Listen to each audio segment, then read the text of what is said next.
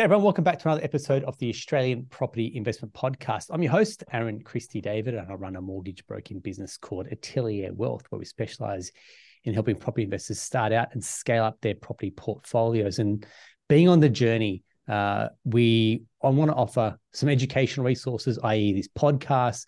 Hopefully, it entertains a little bit as well, but answer commonly asked questions that we get from investors. And when we bring on a guest uh, onto the show, we like to think that they live, eat, breathe, sleep, all things property.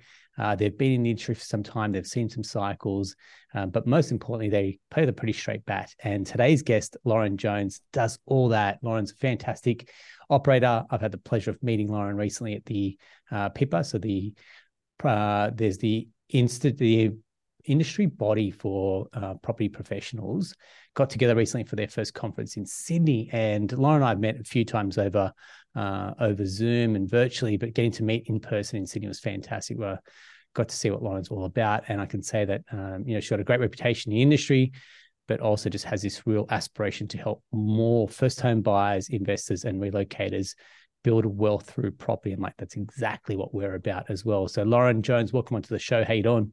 Good morning, Aaron. Good, thanks. And you? I'm doing great, thanks. Coming through us from sunny Brisbane. How's life up there? Oh, beautiful as always. Yeah, um, the sun beautiful. is shining. you won't go wrong. Beautiful one day, perfect. The next up there in Queensland. And uh, speaking of it, I mean that's why so many people have chased the sun from the southern states, i.e., New South Wales and, and Victoria. So we'll come to that in a second. But before we kick off uh, in Australian Property Investment podcast fashion, the three Ps. So can you just share us a little bit about yourself personally, professionally, and your property journey to date, Lauren?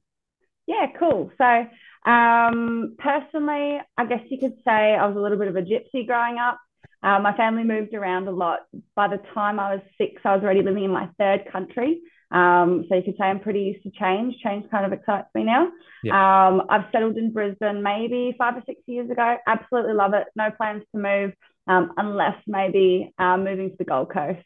Nice. Um, professionally, I started my adult career. I was working in finance um, I quickly became quite uh, interested in investing. So started with you know your micro investing platforms, moved to shares, and then God help me move to crypto pretty soon after that. Um, but it was once I found property that I was just absolutely hooked. Um, I just wanted to consume every piece of information I could, podcasts like yours, um, seminars, which I now understand a lot of them were broking, um, and just reading all the books. I become kind of fascinated in this idea of getting your 10,000 hours and becoming an expert. Mm. I just wanted to be an expert. So I did everything I, you know, humanly could do possible to get my 10,000 hours as fast as possible. Well done. Um, as far as my property journey goes, I purchased my first property at 25. Um, got a little bit lucky. I wasn't a buyer's agent then, um, but I absolutely nailed it. Um, it grew nice. 50% um, in 18 months, which allowed me to pull out some cash um, and move into my second investment property. Um, I had more of like a high growth strategy on that one. Um, and from here, and I'm probably going to start moving away from your typical resi buy and hold and move more into small scale uh, developments. Okay, great. And I guess the that personal decision to say move from the long term buy and holds to developments, maybe why and, and what's got you interested in that type of strategy? Well, look, for a start, my partner's a town planner. So that perfect, definitely helps. perfect combination. Um, I'm obviously really great at finding these sites, negotiating the sites, um, and he can do all the town planning on it um, and the project management as well. So, I mean, why would I not, you know, use take that? advantage? Yeah. Yeah. Why would I not take advantage of that? Um, but also, I think I've got enough capital invested in property at the moment that I don't need to, you know, take that more conservative approach. I'm, I'm a bit of a risk taker, so I'm prepared to take those risks, um, play with a bit of money. Um, so, yeah. Nice one. And so, take me through looking back. You say you got a little bit lucky. I don't. You, if anyone's heard me talk about, I don't talk about luck uh, in this epi- in this podcast. I say it's opportunity uh, means being pre- uh, prepared. So, take me through that first purchase at 25. I mean, not a lot of 25. I mean, see see a few young Australians, but not a lot. The general rule is not a lot of 25 year olds either have the borrowing capacity or the deposit to buy. So, what enabled you to get into the market with that first property, Lauren? Um, I wasn't on a massive income. I was actually earning maybe 60 grand a year. Yeah. Um, And what helped me get into that first property was the first home loan deposit scheme, uh, nice. called the New Home Guarantee now, I believe. You're a broker, you'd know that. Yep. Um, that really helped because all I needed to put into, I think it was a $400,000 purchase was 20 grand. Um, yeah. So when you actually think about it, yes, my property, my 400 grand property went up 50%, but my actual return on investment, my 20 grand turned into 200 grand. Mm-hmm. Um, but yeah, that those are probably the main two things that allowed me to get in. Just good government policies at the time, really. Yeah, and it's an interesting one because a lot of first time buyers, whether they're buying rent vesting or buying to clip the ticket on first home owner grants, they're unsure about. Okay, I mean, 400k. You don't. We're down in Sydney, so you won't really get much of 400. But even now, I think Brisbane and the surrounds, you probably won't get much either. But at the time, it's it's kind of relative, right? Like you did probably people told you maybe you overpaid for that at the time or hey you're crazy to, to do that but it was taking opportunity while it was there and the government is actually giving people a leg up and an opportunity to get into the property market right? Whichever it's rent vesting or first homeowner grants and you took you took advantage of that. So well done to you. Thank you. Yeah nice.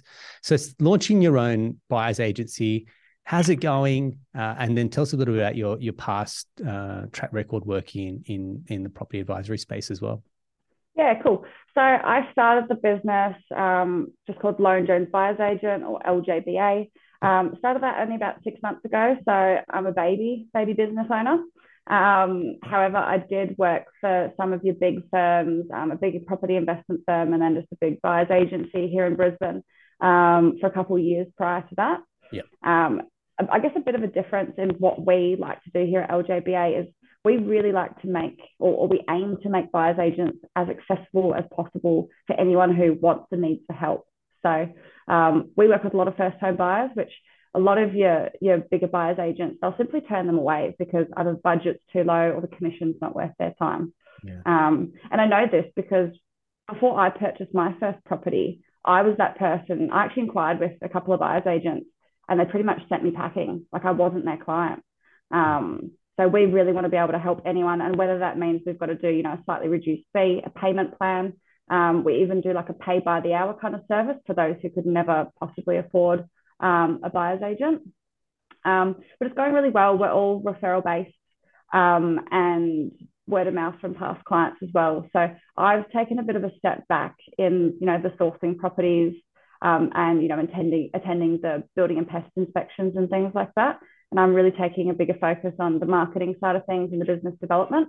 Right. Um, so just networking as much as humanly possible. Um, call, like uh, meeting with clients as well. I still do most of the client facing stuff as well. And yeah. any property that my guys select um, is always run through me as well, just so I don't lose that element of control. Nice one. Yeah, well done. I mean, say you're in infancy, right? I mean, every big buyers agency started somewhere, so you do have to kind of cut your teeth when you're when you're when you're starting out. But the beauty is you're not practicing on real life clients because you've already had that previous work experience in the industry. You've now just kind of t- translated that into your own buyer's agency, right? So well done to you. Mm-hmm. Yeah, nice. So I guess the big focus for today is the Brisbane market, and uh, the latest CoreLogic data that came out shows that Brisbane is just continuing to to buck the trend, which you know some other markets are, are, are holding steady, maybe flatlining, or dropping in some uh, some parts of the country. But Brisbane just continues just to keep pushing ahead month on month. And I just want to see the boots on the ground. What are you seeing and what's really driving that demand at the moment uh, that's seeing prices increase? Yeah, look, the property market's hot. Um, there's no doubt about it. We've kind of been leading the charge again. I know Sydney was leading the charge for a little while. Yeah. Um, but I mean, properties are, you know, an average house is going up about 15 grand a month. Um, an average unit's probably going about 12 grand a month. And we're mm. having to have those conversations similar to like I was having with people, you know, during the boom. We need to keep people ahead of the game. I saw way too many people having to make such big compromises during the boom. You know, they started off looking at a house and then, you know, they wait six months and now they're looking at a unit. Um, so I've learned from that and we really need to keep people on track and make sure that, you know, they might have to make a small compromise today, but it's going to save them from making a big compromise, you know, in a few months' time.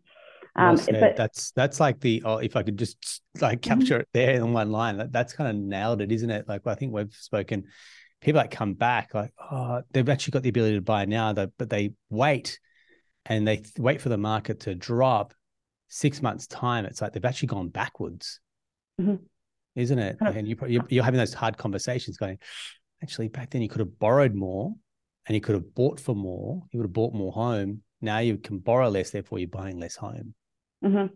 100%. And I've had to have a few tough conversations with people lately, um, especially investors, where they're a bit too focused on saving, you know, buying it for 10 grand below market value up front. Um, and they're not focused on buying the right asset. They're more focused on buying it for the right price. But, you know, what, you know, and some of them have realized now is that we buy the right asset. And in this market, by the time it settles, it's worth more than what we paid for it. Have you had a couple of examples, like I guess from the investor side, um, and look, you can choose to say where you're buying, but some of the recent acquisitions you looked at for for investors, what attracted you to that type of um, property, what the buyer brief was as well, and what the result looked like at the end, Lauren? Yeah, okay. Um, I'll think back to maybe the most recent um, investor purchase I bought. Um, it was a Sydney investor. He was quite conservative, um, had a budget of about 700 grand uh, and needed about 550 to $600 per week in rent. And honestly, that's probably my bread and, bread and butter at the moment. And that's what we're seeing so much of. Um, six to 700 seems to be the sweet spot for most people in this higher interest rate environment. Um, and $600 tends to probably be, um, it's still going to be um, negatively geared, but not that much, especially if we can, you know, um, offset that with maybe a little bit of depreciation and things like that. Yeah. Um, that property, we were really looking for something where we could put maybe 60 to 70% of our money into the land and the remainder into the house. Um, you know, a couple of years ago, I was buying properties for investors, and we were very capital um, capital growth heavy. And I'm starting to see a few people now in a higher interest rate environment. They struggle. Um, they don't think of the cash flow when you know rates were two percent, but now that they're six percent now, people are starting to struggle. So we're working with people to see um, what is the maximum cash flow hit they're prepared to take each week? And then we're buying them a property where they can experience the best capital growth with that cash flow hit. Yeah. Um, I've forgotten what the original question was. That's good. So you, you got the buyer brief, which is you want, I'd say cash flow is number one from what I'm hearing, capital growth number two, freestanding house was part of the brief as well, and mm-hmm. then you're you're sifting through. So I guess what I'm trying to work out is your your methodology when you go, okay, I take the brief, how many properties are you looking at? What are you knocking out? And then ultimately, what does that final purchase look like? We go, hey, this is the one that that ticks most of the boxes. Yeah, okay. So my team and I, we've pretty much analysed data for every suburb in Brisbane. So okay. we rank it from uh, a median price point uh, low to high, so that we know, you know, when we get a new investor, they fall into this bracket, um, and these are the suburbs that suit. We then use our different data points. I think we're probably running maybe seven or eight different data points in that to actually score a suburb and what's scoring the highest. We then still have to overlay that by actually walking the streets because it might look good from a data perspective, but then you know you might go to the prop, the, the suburb and you know, the houses aren't well maintained and it doesn't look anywhere close to either gentrifying or even becoming anywhat of a desirable location. Mm. Um, so once we once we find that right property for the client, we'll present them all the information. Um, I don't like to overwhelm my investors with too much information. Um, I feel like sometimes people, and I've, I've actually had clients come to me and inquire from other companies where they just they'll give them a 60 page report on an investment property and they don't know what to do with the information. um, so I like to give them what I think is most important and what's actually most relevant to their situation. Um, I do like to focus capital growth as a priority, um, but we need to make sure that it's economical for the person buying it and that they, they can hang on to it and yeah. that they want to continue to invest in property, like it's not scaring them off. Yeah. Okay. Cool. No, thanks very much. Appreciate that. I guess the other question I've when we looked at the data recently, um, Sunshine Coast and Noosa seems to have come off the boil a fair bit. Now, maybe it's because it had such rapid growth, for example, and a real peak, but it seems to have come off a fair bit. Do you know what's going on there, for example? Because I mean, I've been to the Sunshine Coast, I absolutely love it. Um, mm-hmm. But what's uh, what's really causing that that downturn there at the moment, given that the rest of Queensland seems to be doing pretty good? You know, I actually don't have an answer for this. Um, yeah. I, I only really buy in Brisbane and maybe the top part of the Gold Coast. Yeah. Um, I'd probably say you're right. I'd say that it really overshot the mark. Um, and I think a lot of people as well, they're kind of at a point where there was this big shift to regional, you know, was it tree change, sea change? Yeah. Um, and a lot of people are now moving back for work. They either don't want to be working from home five days a week, um, or they've moved careers and they need to be in the office. So hmm. potentially mm. a lot of people are moving back to their original home, maybe Brisbane, maybe even like Sydney, Melbourne. Yeah, fair enough. Perfect. Speaking of Sydney and Melbourne, I mean, when I was up there recently, the amount of people I spoke to just when we were kind of at the park with the kids, and so they'd moved from Sydney or Melbourne up to Sunshine Coast or Gold Coast, even Brisbane. What have you seen with the relocators, and how's that market kind of faring at the moment?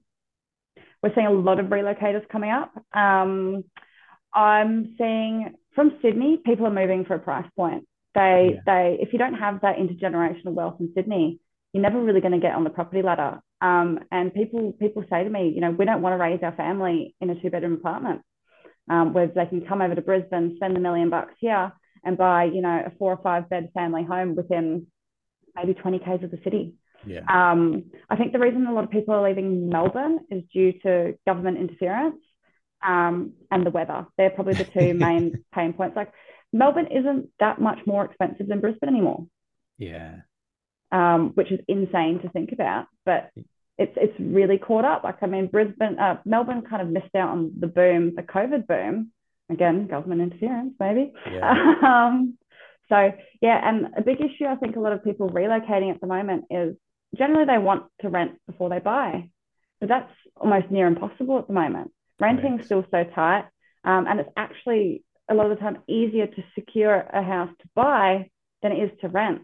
Because um, if you're up against maybe maybe 20 other rental applications, they're going to pick someone that's actually been through the property. It's too risky to take someone that hasn't even stepped foot in the property. Hmm. And then it becomes almost a bidding. What we're seeing at the moment is becoming a bidding war on the rent. So they're either paying upfront for three months, for example, or paying simply over just to kind of get that property because every time they keep missing out, especially if you've got kids and you just keep missing out, the rents are just going up and up. It's like, well, a couple more weeks of this, we might as well just pay more, take this property off the market, rent. We're not going to be in the next 12 months. And at least we can put down some roots as opposed to keep bouncing around and getting getting kind of burdened with an extra rent cost as well. An interesting point, and it's probably another thing supporting and you know continuing to grow the Brisbane property market is that a lot of people are moving from this rental pool into buying. Mm. Either they've, you know, sat on their hands for the last couple of years while everyone was a little bit nervous about rates going up, and they're finally coming out, you know, their landlord tipped them with an extra 150 bucks, 200 bucks a week, and they'd rather be putting that money into a mortgage now. It's almost like the gap's closing again between rent and mortgage. Correct. We see it all the time. So you're paying that much, and you, you could almost just pay a little bit more and have your own place and mm-hmm. and and and ride the capital growth gravy train as well. Um, what about first home buyers? Where where are you seeing kind of sweet spots for first home buyers at the moment across Brizzy? Yeah, I'm seeing a lot of first home buyers, and a lot of them are actually seeking out buyers agents, which yeah. I don't think has really ever been such a trend. Um, and I think the main reason is they're taking so long to buy. Um, like I was speaking to a first home buyer just the other day, and she's been looking for two years on and off. Um, and my again, heart, my heart breaks when I hear that. I'm like, just the emotional roller coaster of two years of waiting for the one. I'm like, if you if you mm-hmm. just had the courage to buy one that you looked at maybe six months, like there's no perfect property that you had to wait for two years for, is there? No, absolutely not. And you can see it. I think a lot of the time it's a confidence thing. Um, so you'll see a first home buyer, you'll be with them at an open home, and you know there's 40 other groups through, and they almost freeze and think, you know, this isn't the property for me because I've got to deal with competition. Mm-hmm. Um, but we don't, I just tell them, you know, don't look at who's around. Like if you want this, we will secure it for you. You just need to understand, you know, that this is a property that you're happy with. Um, I'd say single first home buyers, we're seeing, I feel like 550 just seems to be the sweet spot at the moment. I don't know if you're seeing anything from uh, mortgage broking side of things as to why that is.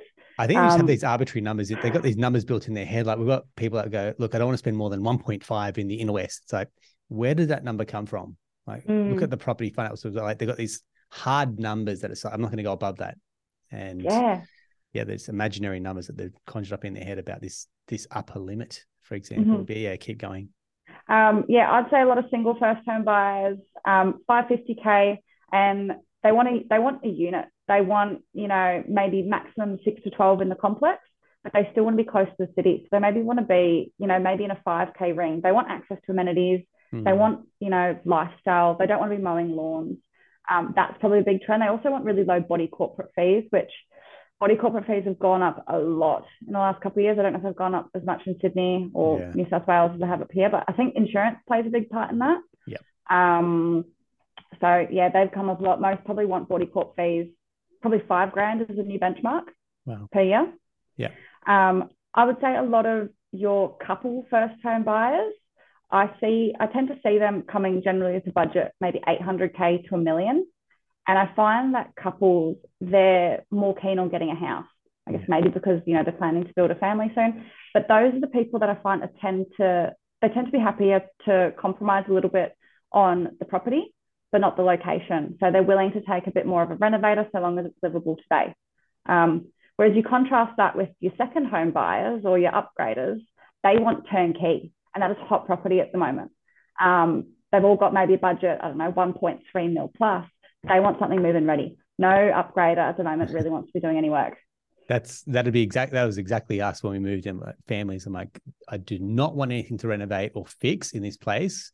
Two small kids, like, there's just no bandwidth to to be mm-hmm. living in a construction zone. Don't want it, and so maybe that comes when your kids are a little bit older. But yeah, I can absolutely understand that type of mindset, which is I just want to move in and you spot on. They command such a premium because right now, uh, especially for us, we're going through a commercial build.